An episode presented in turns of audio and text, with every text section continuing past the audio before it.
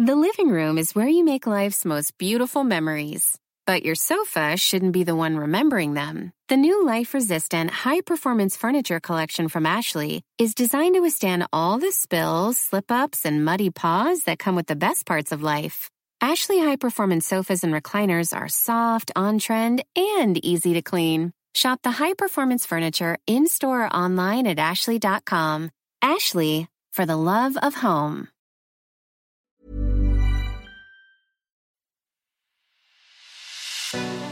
It's The Ancients on History Hit. I'm Tristan Hughes, your host, and in today's podcast, get this, we are talking all about the earliest known shark attack on a human in world history. This podcast really sums up why I love doing these recordings so much because we get these awesome, quirky topics like this. You might have seen in the news over the past couple of weeks that a team of researchers have been studying a skeleton from ancient Japan dating to around 3000 years ago, looking at some cut marks on this skeleton and deducing that this figure was the victim of a deadly shark attack off the Japanese archipelago. To talk through how they were able to deduce this, I got on the show Alyssa White from the University of Oxford, one of the lead researchers on this project. So without further ado, here's Alyssa. Alyssa, it is so wonderful to have you on the podcast. Thank you for having me, Tristan. You are very welcome indeed because we are talking about an awesome ancient history detective story that has grabbed world headlines. Alyssa, you and your team, can we say you have uncovered the earliest known shark attack from the archaeological record from history? Yes, to a human. To a human, yeah, okay, fair enough. Okay, don't know about to other people. To a human in history, that is absolutely remarkable. Now, Alyssa, let's really set the background first of all, because we're going to ancient Japan. But what was the initial aim of your trip to Japan? My supervisor and I, and then another grad student, were going to Japan to look for evidence of interpersonal violence during the Jomon period of Japan, which is its hunter gatherer period.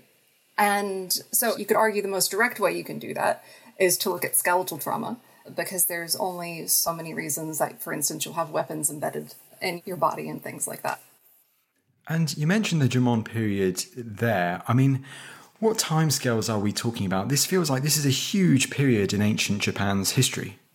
It is. The Jomon period lasted for over 10,000 years what I'm primarily concerned with is the transition from the end of the Jomon period, between the late and the final Jomon period, to the beginning of the agricultural period in the archipelago. So I look at the Jomon to the Yayoi period, which is that early agricultural period.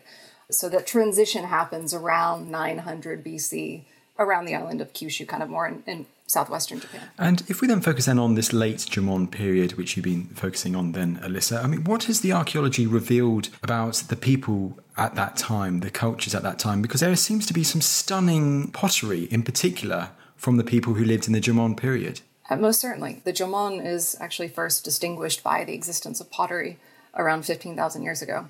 And the name means cord marked based on cord markings that were on the pots. So there's certainly an intimate tie between the Jomon culture and the existence of pottery. And so they're fisher hunter gatherers, so they don't just rely on terrestrial food sources, but certainly out in the water using marine or freshwater resources as well.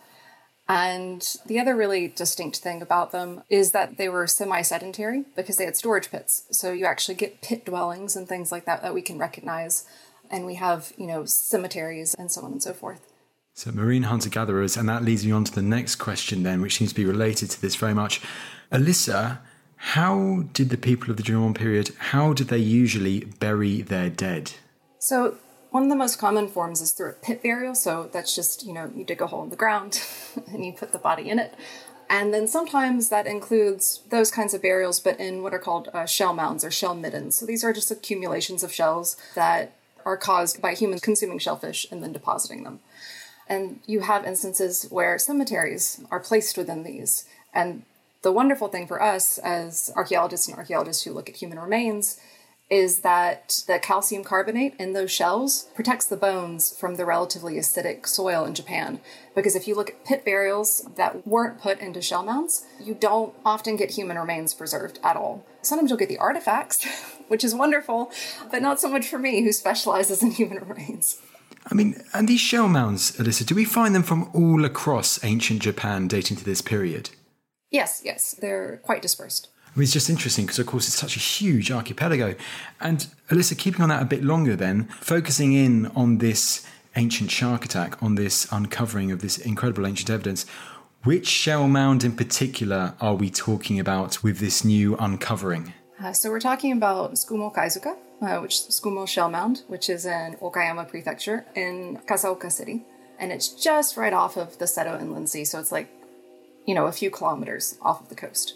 And let's talk about this shell mound in particular. When you were looking through the remains in this shell mound, first of all, how many remains were from this particular shell mound? Uh, so you have over 150 human remains that were recovered, but the excavations of the cemetery themselves were taking place in the early 20th century. So this particular individual was excavated around 1920.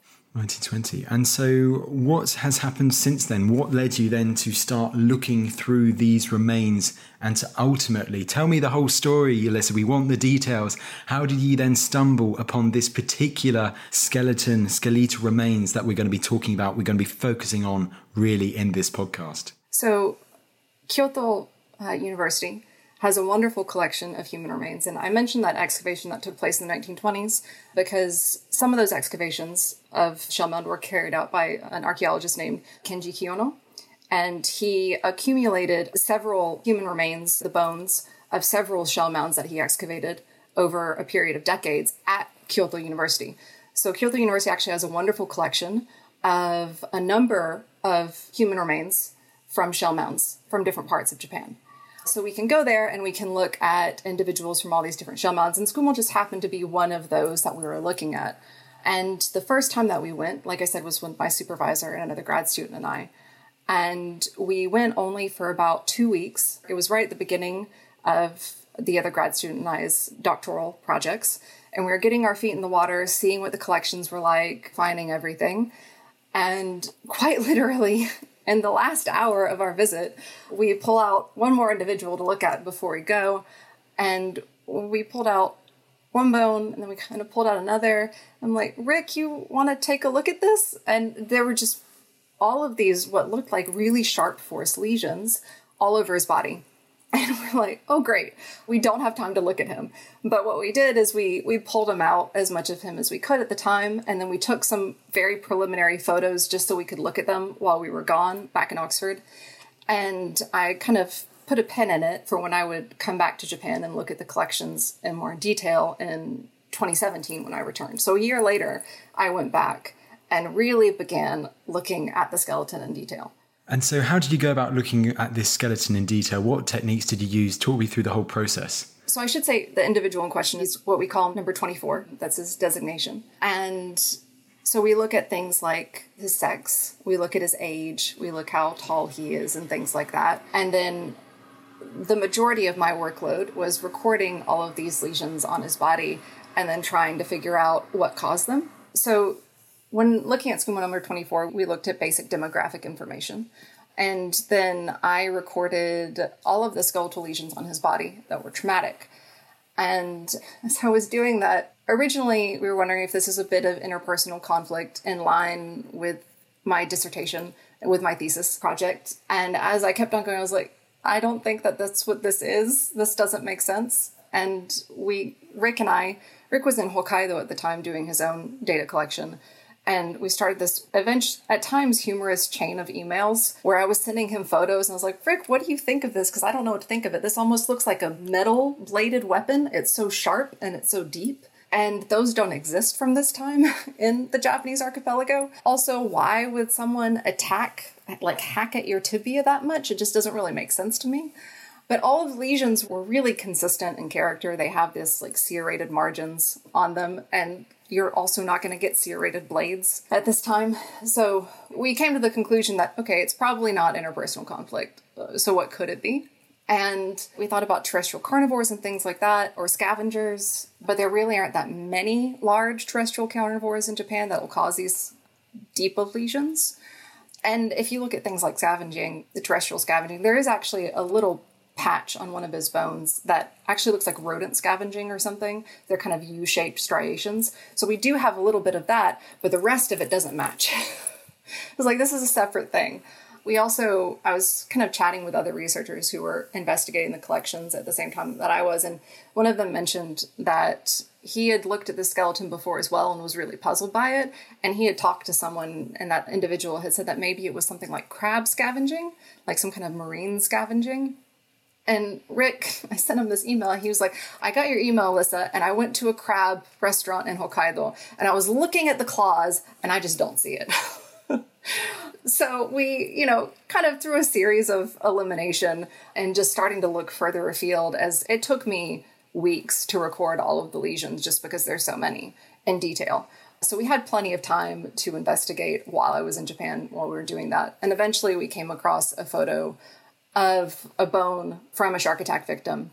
And it was quite uncanny how similar the lesions were, particularly to the lesions on the tibia and things like that. So from there, we began to investigate whether or not it might be a shark attack and what lesions you can expect to see and the injury pattern. And eventually, we reached out to George Burgess, who's a shark attack expert. And very quickly, he confirmed our suspicions, and we went from there. This has got to be one of the most unique archaeological detective stories ever that ends up with you having to contact a shark expert to figure out what this could be on these serrated parts of this ancient skeleton. Just want to keep on this a bit longer, Alyssa, before we go to the attack itself, because you mentioned how it took weeks, you know, trying to deduce all of this and, you know, using all your techniques and all that. And one thing I've got in my notes here is 3D modelling. Now, I recently interviewed someone about new discoveries in Scotland, uh, rock art discoveries of animals in Kilmartin Glen, and how they use 3D modelling to make it more visually easy to see these prehistoric rock carvings. What was the importance of 3D modelling for you when you're trying to look at this skeleton and the injuries, the marks on this skeleton? It was incredibly important. So that's where another part of my doctoral project has been developing methodology of looking at trauma and completeness of the skeleton in 3D. So I've been working with John Pouncett, one of the co-authors in the paper, and also Rick has been working on this with us. And the idea is that whenever you look at how trauma is usually conveyed in our field, a lot of the time, and there's nothing wrong with this, a lot of the time they're conveyed, you know, kind of on 2D diagrams, and you might put maybe some squares or some stars where trauma is on that diagram. Or you can draw it all out in a line drawing. And whenever you do get 3D models, they tend to be done for individual representations and greater visualization. So, one of the great things about the way that we're approaching 3D analysis is that we're taking a freely available 3D model called Body Parts 3D that's actually produced by a Japanese team. And we're putting that into ArcGIS, which is Geographical Information Systems platform. And so we're taking a technology that archaeologists commonly use to do things like map landscapes, and we're taking skeletal information and we're treating it like a map.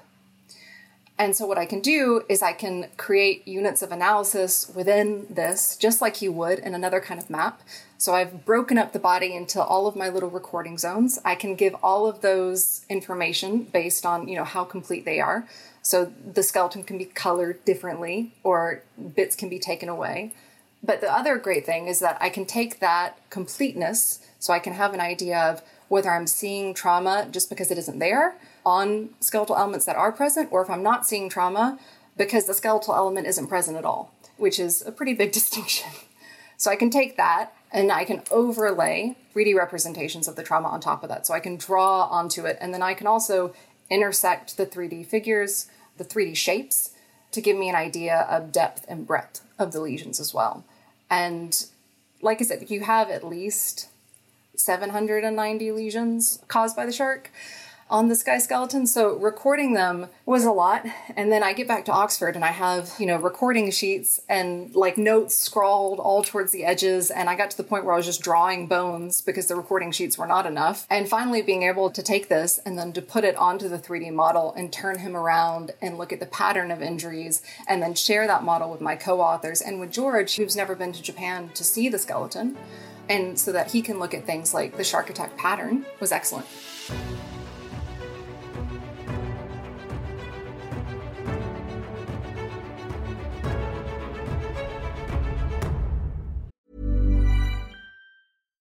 One size fits all seemed like a good idea for clothes. Nice dress. Uh, it's a it's a t-shirt. Until you tried it on. Same goes for your healthcare. That's why United Healthcare offers a variety of flexible, budget-friendly coverage for medical, vision, dental, and more. So whether you're between jobs, coming off a parent's plan, or even missed open enrollment, you can find the plan that fits you best. Find out more about United Healthcare coverage at uh1.com. That's uh1.com. There's never been a faster or easier way to start your weight loss journey than with PlushCare. PlushCare accepts most insurance plans and gives you online access to board-certified physicians who can prescribe FDA-approved weight loss medications like Wegovy and Zepbound for those who qualify. Take charge of your health and speak with a board-certified physician about a weight loss plan that's right for you. Get started today at plushcare.com slash weight loss. That's plushcare.com slash weight loss. plushcare.com slash weight loss. Whether you're a morning person or a bedtime procrastinator, everyone deserves a mattress that works for their style. And you'll find the best mattress for you at Ashley. The new Tempur-Adapt collection at Ashley brings you one of a kind body conforming technology, making every sleep tailored to be your best. The collection also features cool to the touch covers and motion absorption to help minimize sleep disruptions from partners, pets, or kids. Shop the all new Tempur-Adapt collection at Ashley in store or online at ashley.com. Ashley, for the love of home. catastrophic warfare, bloody revolutions, and violent ideological battles. I'm James Rogers, and over on the Warfare podcast, we're exploring the vast history of ferocious global conflict. We've got the classics. Understandably, when we see it from hindsight, the great revelation in Potsdam was really Stalin saying, Yeah, tell me something I don't know. The unexpected, And it was at that moment that he just handed her all these documents that he'd discovered sewn into the cushion of the armchair. and the never ending. So, arguably, every state that has tested nuclear weapons has created some sort of effect to local communities. Subscribe to Warfare from History Hit wherever you get your podcasts. Join us on the front line of military history.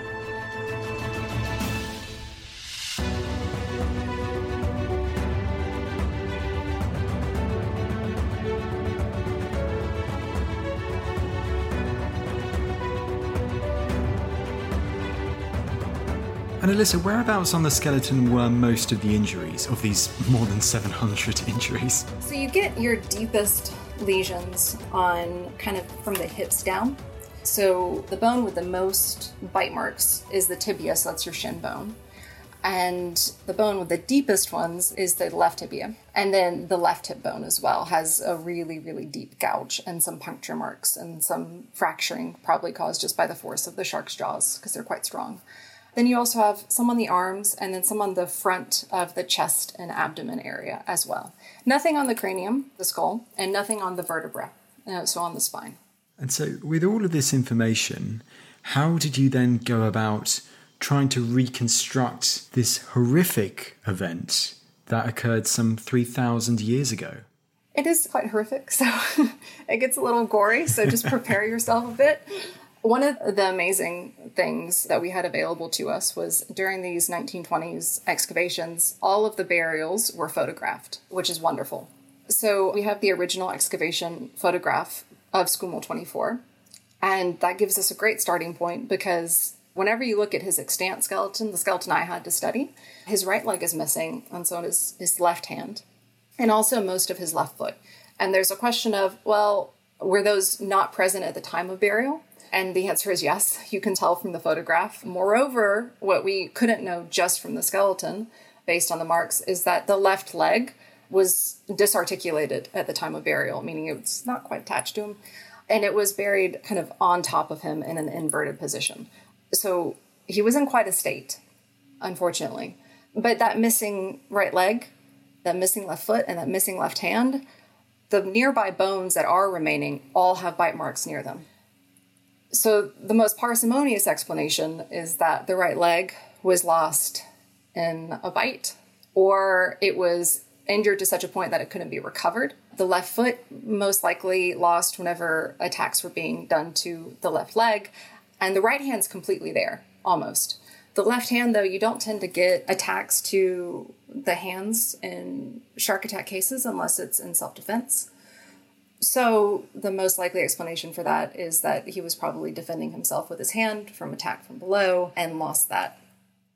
I mean, Alyssa, and also to emphasize what you're saying there, it sounds like, therefore, that from your deductions in all of this, that this wasn't a shark eating a corpse, something that was already dead. This person was very much alive and kicking, or with one leg kicking, when this deadly attack happened. That's the most likely explanation, yes. A, given that the concentration of injuries to the lower body, as though, you know, you're in the water swimming, which makes sense. B, with that hand being lost. And the thing is, we show in the 3D model too, those attacks to the legs were severe, and he would have had major blood vessels rupture very early in the attack, most likely. So he probably bled out very quickly and lost consciousness and then passed away. But you have like almost 800 lesions to his body that remain of what remains of his skeleton, not counting any of the soft tissue that was unpacked. So it's likely that the shark fed on the body after the attack for a little while, which also can explain why, you know, if you have a body kind of floating face down, you're going to have attacks more to the front of the body like we have. So it begs the question then how does this mutilated body, which a shark is eating on after the attack, how does it end up in the shell mound with all these other remains? Well, the Jomon had canoes. And like I said, they're fisher hunter gatherers, and there's fish hooks found at Tsukumo. They're consuming a lot of shellfish. There's diving that takes place during the Jomon period. So it's quite reasonable that he was out fishing. And it is possible that his body was washed ashore. That could happen. But given the completeness of his body, it is also quite likely that maybe he was out with companions who weren't directly involved in the attack, but might have seen it or come upon him quite soon after, and then they recovered him and buried him. He's buried in a very normative way, as normally as possible. And he would have been a lot to recover. Like I said, he's in quite a state, so someone who cared for him took him and buried him properly, is what I mean to say. Absolutely, you got that across quite all right. Don't worry at all, Alyssa. One last thing on that, though, to kind of like turn it on its head. You mentioned how these are coastal hunter gatherers, and that we've got archaeology evidence of the fish hooks. We know that they had canoes, etc. Of course, this is a case of a shark attack. Do we have evidence at this time that seems to suggest that if there are sharks in the waters around Japan, in these inland seas, etc., that there could have been hunting of sharks by these prehistoric coastal hunter gatherers at that time? There is some evidence for that. Whether it's opportunistic or purposeful is another question. So there are some sites that have accumulations of shark teeth. Tsukumo isn't one of them. At Tsukumo, there's only a few shark remains. There is one shark tooth, but it's not like that there's a lot of them that would indicate any kind of purposeful hunting of sharks. Might they go after it if a shark gets caught in a net or something? That's another question. But at Tsukumo, at least, they most likely were not purposefully hunting sharks. Whether that happened elsewhere in Japan, that's very possible based on caches of shark teeth that we found. That's really interesting. And keeping on that a bit longer, then, well, actually, let's keep on the sharks a bit longer. What type of shark do you and your team think was most likely responsible for this attack 3,000 years ago? So we think it was either a tiger shark or a white shark. And unfortunately, we weren't able to narrow it down past that. We tried very hard to. For instance, we CT scanned the left tibia and the left hip that had the deepest wounds in the hopes that there would be an embedded shark tooth, because that can happen a lot in these cases. And unfortunately, there wasn't one that remained. We looked at the sea surface temperatures of the time period in this area, and the winter would be good for a white shark. The summer would be good for a tiger shark. They're both known to exist in the area. White shark attacks have taken place in the 1990s in this area. Unfortunately, there's a lot of the Jomon period shark tooth remains and vertebral remains. They're not split up by region in such a way that would make it easier for us to narrow that down. And then sometimes you can actually look at the spacing between teeth and the puncture marks and the bite size on attack victims and then be able to estimate the species and the size of the shark. Unfortunately, we couldn't do that on this individual simply because there's so many bites that narrowing down one continuous bite mark that's large enough for us to make that estimation wasn't possible. So you come down to either it was a white shark, most likely he was attacked in the winter if that's the case, by a single shark because white sharks are solitary predators. Or it could be a tiger shark. It's more likely he would have been attacked in the warmer water, you know, in warmer temperatures. And if it is a tiger shark, it is possible that it was multiple sharks. But once more, we can't narrow it down past that, unfortunately. Alyssa, this is such an incredible archaeological ancient history detective story. As soon as we saw this in the news on the headlines, we had to get you on the show to talk all about it. But I mean, last of all, we need to talk about the significance of this whole uncovering of this and deducing of what happened to this figure living 3,000 years ago in ancient Japan. I mean, why is this shark attack, Alyssa, why is it so extraordinary? Why is it so significant? I think it grabs people attention because it is so rare you have to think about the likelihood of getting a shark attack victim in an archaeological site. A, there has to be a shark attack. And even with our population today, that's incredibly rare. You're getting less than 10 fatalities a year. So there's that. B, the body has to be recovered. C, the body has to be buried. D, I'm getting, I'm like, which, which letter am I on? D, the body has to be buried in such a way that it'll be preserved, like I was saying with those shell mounds. So he could have very well have been buried not in a shell mound, just in a pit, and his body wouldn't have survived. Then his body has to be excavated in a way that we know where he came from in his context, and then we have to be around to look at him. So you have all of these factors that have to be lined up for us to be able to reconstruct the attack. Additionally, because his attack was so severe, that's why we can draw a lot of details out of it. It's because we have a lot of evidence. And it's just a really interesting look at just one part of this individual's life in a community. This isn't common, but he was buried in a normal way. It is a risk of the kind of subsistence lifestyle he was undergoing. It's a risk that, you know, people still face at times. In the Seto Inland Sea, like I said, there have been attacks in modernity. Once more, extremely rare. You're more likely to be struck, struck by lightning. But like I said, it's a very visceral way of experiencing someone's life in the past and their death and the humanity of that. Uh, the humanity of that, indeed. And I think, once again, to emphasize, Alyssa, I mean, how much further in time, how many more years have we got to go before we hear of the next shark attack in the archaeological record? I think you mentioned it's like thousands of years after this one that we're focusing on now. Right. The next oldest shark attack that we know about on a human is an individual from Puerto Rico from about 1000 AD. So we jump forward about 2000 years. I don't know of any other archaeological shark attacks after that, unfortunately. That is quite right. I think that's quite enough in itself, really, Alyssa. It's such an incredible topic. Just before we wrap up, are there any other elements of this whole story of your project, of your uncovering of this ancient shark attack that you'd really like to highlight before we wrap up? I would like to highlight that my Japanese colleagues radiocarbon dated his skeleton, which is wonderful, which means that we do have a firm date for his body.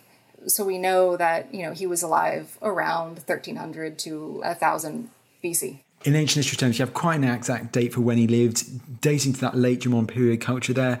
And as you say, you have the whole, through your detective story, through what you've done, figuring out what actually happened to this figure. It feels like you've got the many working parts, you and your team. Does it really emphasize how projects like this, it's not just one person, it is a huge group of people working together to try and figure out ancient detective stories like this one? It is, and I'm very lucky to have some very, very good colleagues.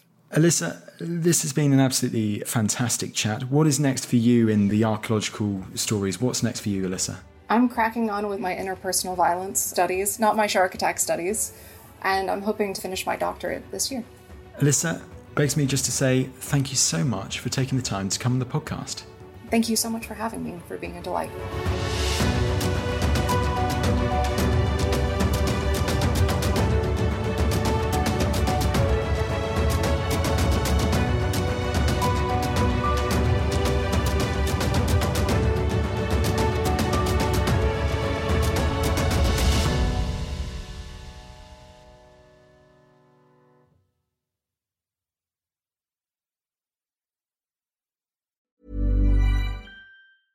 Planning for your next trip?